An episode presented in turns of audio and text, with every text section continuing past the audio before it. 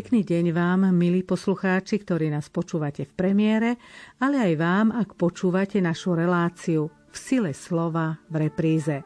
Počas dovoleniek by sme si mali naplniť energiou nie len telo, ale aj dušu, myslím tou Božou energiou a preto verím, že aj dnešná relácia s monsignorom Marianom Gavendom vám k tomu pomôže.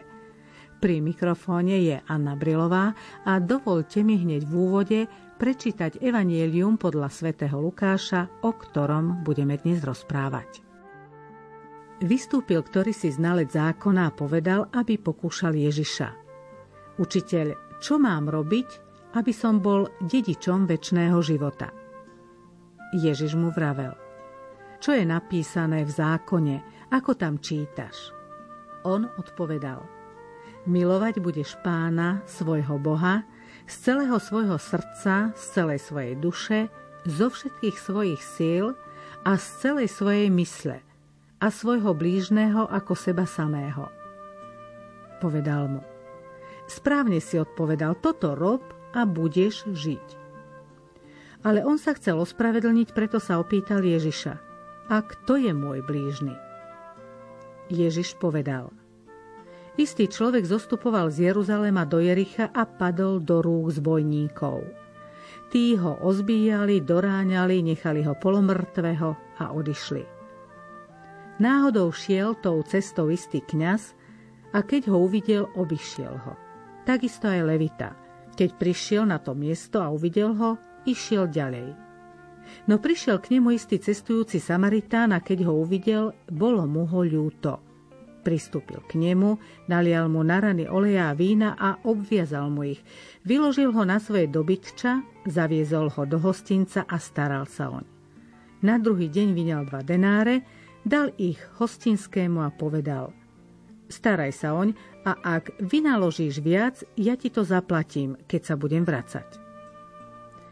Čo myslíš, ktorý z tých troch bol blížnym tomu, čo padol do rúk zbojníkov? On odpovedal – ten, čo mu preukázal milosrdenstvo. A Ježiš mu povedal, choď a rob ty podobne.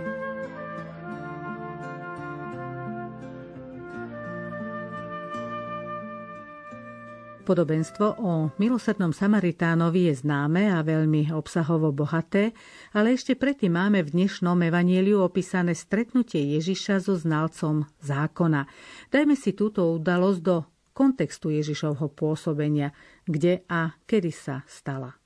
Celý kontext je, že Ježiš sám vystupuje do Jeruzalema, kde má naplniť svoje poslanie a v tomto kontexte vystupovania do Jeruzalema sa odohráva dej tohto podobenstva, ale aj stretnutie so znalcom zákona. Vieme, že to nebol zriedkavý jav. Ježiš mal stále petách zákonníkov a farizejov, ktorí ho nie skúšali, ako to tu máme, to slovičko je dobre preložené, ktorý ho pokúšal. Slovičko aj v origináli pokúšať je snažiť sa ho nachytať, dostať do úzkých alebo dokonca skompromitovať, aby ho mohol odsúdiť. Áno, a kladie Ježišovi otázku, čo mám robiť, aby som bol dedičom väčšného života. Čo v tomto kontexte znamená dedičstvo? To dedičstvo, podľa starého zákona, v ktorom aj boli vychovávaní Ježišovi súčasníci, zaslúbená krajina, tá bola dedičstvom Izraelitov, tu dostali od Boha. A potom samotný Boh je dedičstvom Izraela. Ale zároveň už Ježiš v Novom zákone posúva ten význam aj na väčšie dedičstvo alebo väčší život. Tak ako Izraeliti putovali do vlasti, ktorá im bola prislúbená ako dedičstvo po pravodcoch, tak my vstupujeme kráčame smerom k nebeskému Jeruzalému, aby sme dostali to dedičstvo, ktoré nám bolo od vekov určené, teda život v nebeskom Jeruzaleme v Božom kráľovstve. Základná otázka je, ako sa do tohto kráľovstva dostať.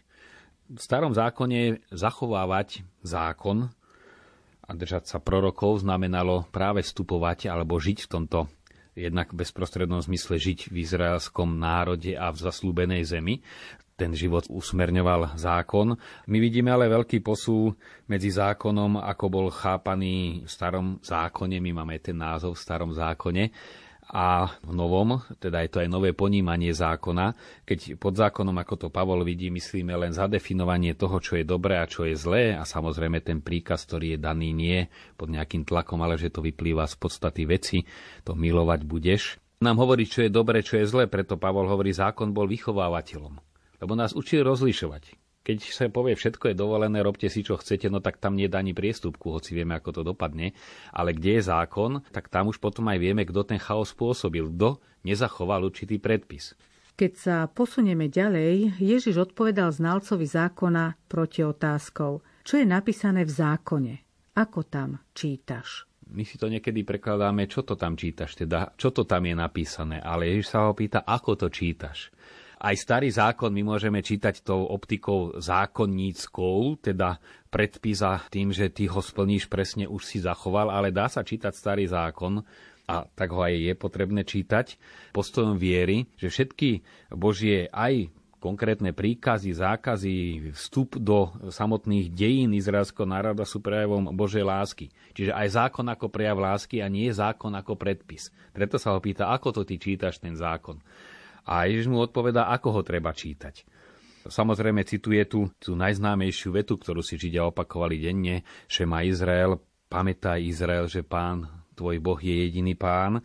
Tento základný príkaz jedine Lukáš spája do jedného v inom kontexte Matúša a Marka. Vieme, že Ježiš hovorí, prvé prikázanie je, budeš milovať pána, Boha svojho, celým svojim srdcom, celou svojou silou a tak ďalej a blížneho ako seba samého, ale tu na v Lukášovi je to spojené navzájom z celého srdca, z celej duše, zo všetkých síl a z celej svojej mysle a svojho blížneho ako seba samého. Čiže je to jediný zákon, pretože fakticky aj jedno z druhého vyplýva, ako to budeme vidieť na ilustrácii, ktorú použil sám pán Ježiš znalec zákona, Ježišovi na jeho otázku citoval zo židovského zákona, že je potrebné nadovšetko milovať Boha a milovať aj blížneho.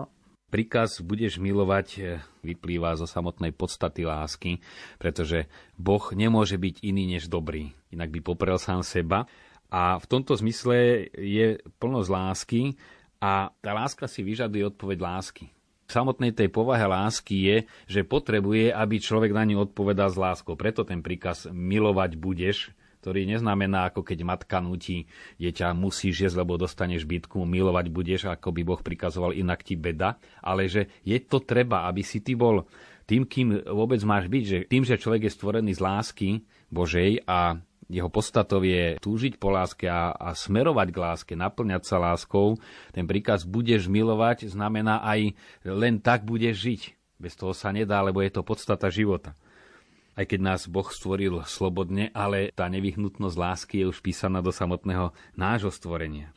Tu je zaujímavé, že ten znalec sa chcel ospravedlniť. Ako to chápať? Treba správne pochopiť to slovičko ospravedlniť, ktoré je veľmi kľúčové v celom ponímaní zákona. Nie je to také, prepač pane, ja som to myslel takto, ale on chcel si zdôvodniť to, čo on považuje ako cestu ospravedlnenia skutočne Boh nás robí spravodlivými, teda z jeho veľkodušnosti, z jeho milosrdenstva nám odpúšťa hriechy, ako hovorí Pavol v liste Rimanom, kým sme boli ešte hriešní. Nie, že až keď sa napravíme, potom nás začne mať rád, ale byť už ospravedlnený, teda človek, ktorý naozaj je adresátom Božieho milosrdenstva a ho prijal, nemôže byť iný než dobrý, teda a dobrý nemôže byť vtedy, keď neprejavuje svoje dobro k blížnemu.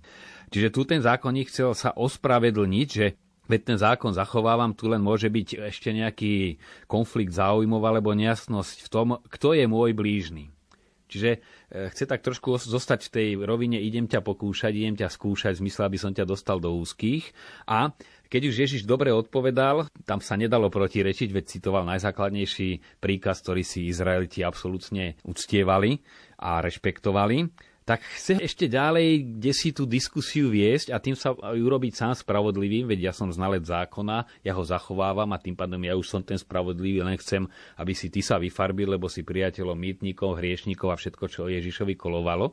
A preto sa pýta, a kto je ten blížny? Keď sme už pri tom, ako sa chápal v židovskom národe pojem blížny? V samotnom židovstve vtedajšom boli rôzne názory. Blížny e, všeobecne znamená súkmeňovec, teda príslušník izraelského národa. Ale aj v rámci židovstva boli názory, počnúc od esenov, ktorí boli absolútne radikálni, teda len tí synovia svetla sú blížni, tých treba milovať a všetkých ostatných, ktorí presne nezachovávajú zákon, to sú synovia tmy, tí budú zničení a tých treba nenávidieť. To bol jeden extrém, ale potom samozrejme aj v pomnímaní zákona, starozákonného Božieho ľudu, sa už tým blížnym mysleli aj tí, ktorí putovali s izraelským národom, aj keď boli cudzincami. Čiže tamto vidíme to postupné rozširovanie, ale predsa len tá určitá príslušnosť k izraelskému národu tam musela byť. No a Ježiš to posúva dvomi smermi v svojej odpovedi. Jednak, že tým blížným, ktorému je potrebné preukazovať lásku, je každý, ale on to obracia ešte úplne na ruby. Neodpoveda na otázku, kto je môj blížný, ale kto sa má stať ja. Čiže ja sa mám stať blížnym druhého. On je, aký je, tí okolo nás ľudia sú takí, akí sú, ale otázka je, aký ja mám byť voči ním. Či sa im mám stať blížny, alebo mám ostať od nich ďaleko. Naozaj toto nám často uniká pri tomto podobenstve a zhodujú sa pri tom všetci autori, počnúť s Origenom cez starých cirkevných odcov až po súčasných komentátorov, že tu je vlastne otázka toho posunu, nie z toho objektu, kto na subjekt, teda aký mám byť ja, mám sa stať pre druhého blížnym. Ježiš prechádza do podobenstva, aby vysvetlil, kto je blížny. Príbeh, ktorý rozprával, je zvláštny, určite je v ňom aj veľa symboliky. Medzi prvými to hovorí Origenes, že vlastne tá epizóda nie je nejaká drobná udalosť na tej skutočnej ceste, ktorá viedla z Jeruzalema do Jericha, ale že to udalosťou sú vlastne celé dejiny spásy ktoré tento obraz vlastne len vyjadruje konkrétnym spôsobom. Origenes hovorí, človek, ktorý kráčal po ceste je Adam, teda celé ľudstvo.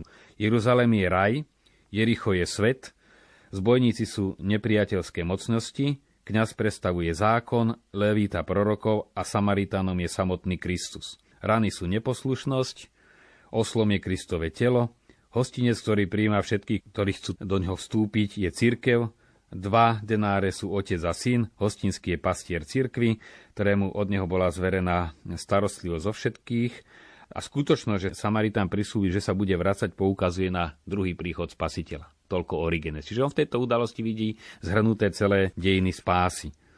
Podobne hovorí aj Klement Aleksandrijský, zase to máme už dávne výklady, kde znova hovorí, kto iný by mohol byť týmto blížnym než samotný spasiteľ. Kto iný mal s nami viac zmilovania, keď sme boli zabíjani vládcami tohto sveta temnôt a zraňovaní mnohými ranami, strachom, úzkosťou, utrpením, hnevom, bolesťou, podvodmi a vášňami. Jediným lekárom všetkých týchto rán je Ježiš. Je to on, kto vlieva do našich zranených duší víno, ktoré je krvou Dávidovej révy, on, ktorý hojne vlieva olej otcovho milosrdenstva. Čiže tu vidíme, že naozaj nie je tu len základná pointa kto sa zachoval ako blížny, ale aj určité konkrétne detaily si možno v duchovnom význame vysvetľovať práve ako rôznorodé prejavy Božieho milosrdenstva, ktoré sa prejavili, skutočne prejavili v dejinách spásy. Tu sú zahrnuté do obrazu.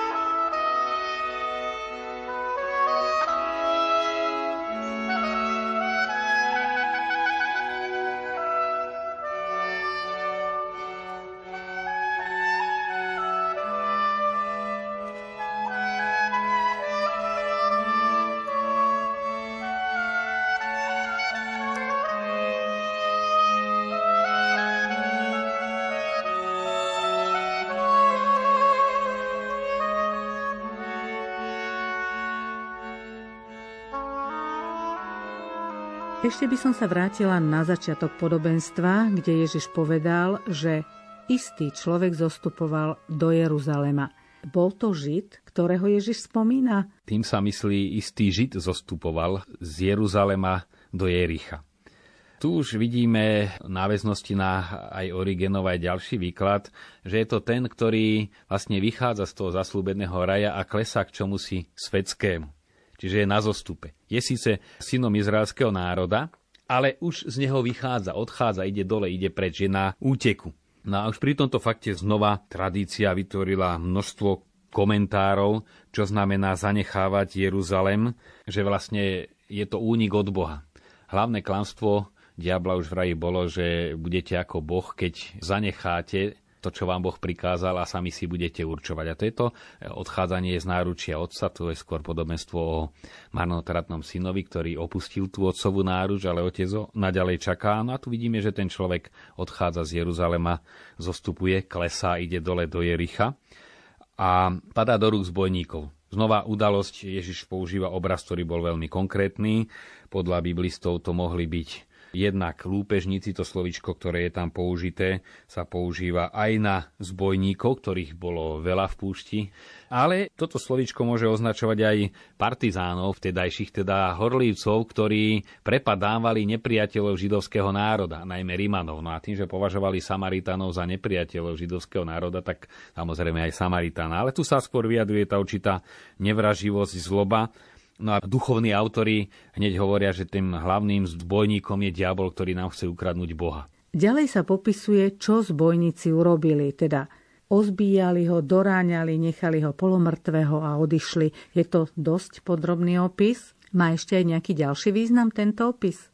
Tu je celý postup, ako diabol vlastne sa zmocnie človeka to ozbíjali.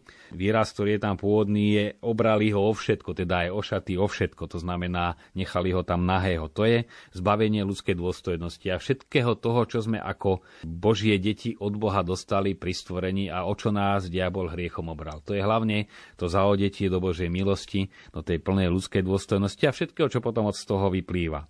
Potom doráňali, hriech človeka vždy doráňa tie následky hriechu sú vždy veľmi bolestné tak pre dušu, tak pre psychiku, ako aj pre telo a vidíme, čo robí hriech v živote tie nedôvery, nenávisti, upodozrievania, ohovárania, ako to robí ozaj skutočné peklo zo života, nespravodlivosť, chamtivosť, ktorá zase vyvoláva sociálnu biedu a sociálna bieda zase celú reťaz rôznych nerestí a problémov. Takže to je to doráňanie a potom polomrtvého nechajú tak.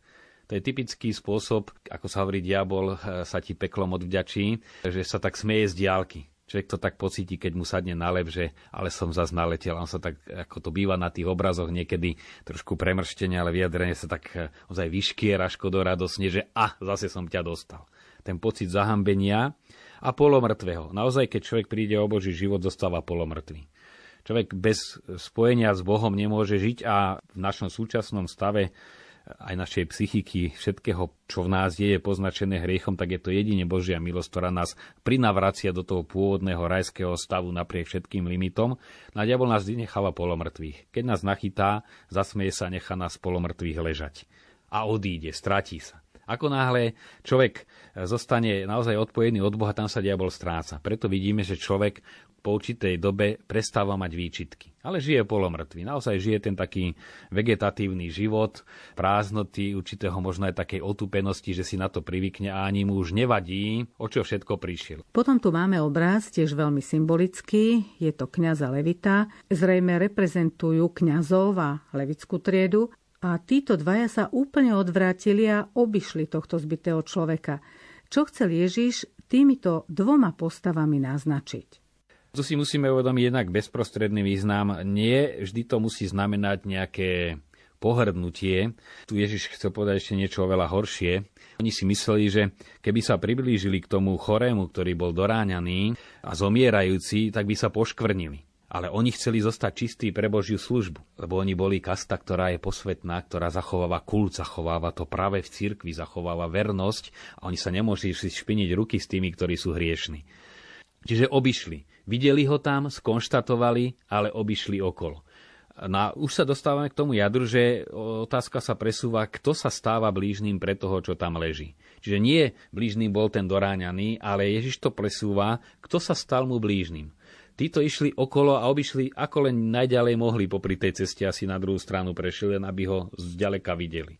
A potom dáva príklad Samaritána, ktorý práve že je považovaný za opovrhovaného, pretože Židia Samaritánmi opovrhovali, alebo v inom kontexte Jan hovorí, že nemali dobré vzťahy to je taký trošku jemnejší výraz, nemali dobré vzťahy so Židmi, totiž Židia ich považovali za už takých pomiešaných, nepravých, tak nejakú druhú triedu, mali svoje miesto kultu na hore, garizim, proste tí, ktorí nemajú pravý kult, to už majú, ako my neraz zazeráme na niektoré oddelené cirkvy, že to už nie sú tí praví, oni už majú niečo iné. Na Ježiš práve dáva ako príklad blížneho tohto Samaritána, od ktorého by to v tej dobe niekto najmenej čakal a používa tým vlastne takú hru kontrastu a hovorí, ten sa priblížil, ten k nemu pristúpil, čiže začína sa stávať blížnym. Až keď príde bližšie, vidí konkrétne rany a používa konkrétne lieky. A toto už je jadro podobenstva stať sa blížnym. To znamená priblížiť sa k človeku, nepovažovať sa ja som už veriaci, my máme naše spoločenstvo farské, rodinné, iné, my sa stretáme, my sa snažíme a tí druhý to je ten svet. To je typický esenský prístup. Synovia sveta budú určite zachránení a tí synovia tmy budú všetci zničení. Samaritán tomuto dobitému božiakovi nalial do oleja a vína, čo symbolizuje olej a čo víno tomto prípade olej môže znamenať aj Ježišovú ľudskú prírodzenosť, ale najmä je to dar Ducha Svetého, pretože naozaj sme pomazaní, aby sme prijali Ducha Svetého a Duch Svetý vlastne naplňa dušu človeka, ako je to v jednej modlitbe, je dušou našej duše. Čiže tá ľudská duša, ktorá je narušená hriechom, keď ju naplní Duch Svetý, ako keby sme dostali náhradný motor alebo kardiostimulátor, že to srdce už nevládze byť, ale dá sa stimulátor a on ho drží v rytme, tak v tomto zmysle je to pomazanie Duchom Svetým, ktorý sa cez to pomazanie spojí s našou dušou a už v našej duše žije duša samého Boha, teda Duch Svetý a tým sme zbožstvení. A to je to najhlbšie uzdravenie, aké môže byť to pomazať tú ranu. V tom čase olej ozaj bol sám o sebe liečivý, liečil rany, ale bol aj symbolom uzdravenia a prechádza to v rámci cirkvi aj do sviatosti pomazania nemocných. Znova pomazáva sa olejom, ale olejom sa kryzmou teda pomazáva čelo aj pri birmovaní, napokon už pri krste, pri sviatosti birmovania, pri ostatných sviatostiach.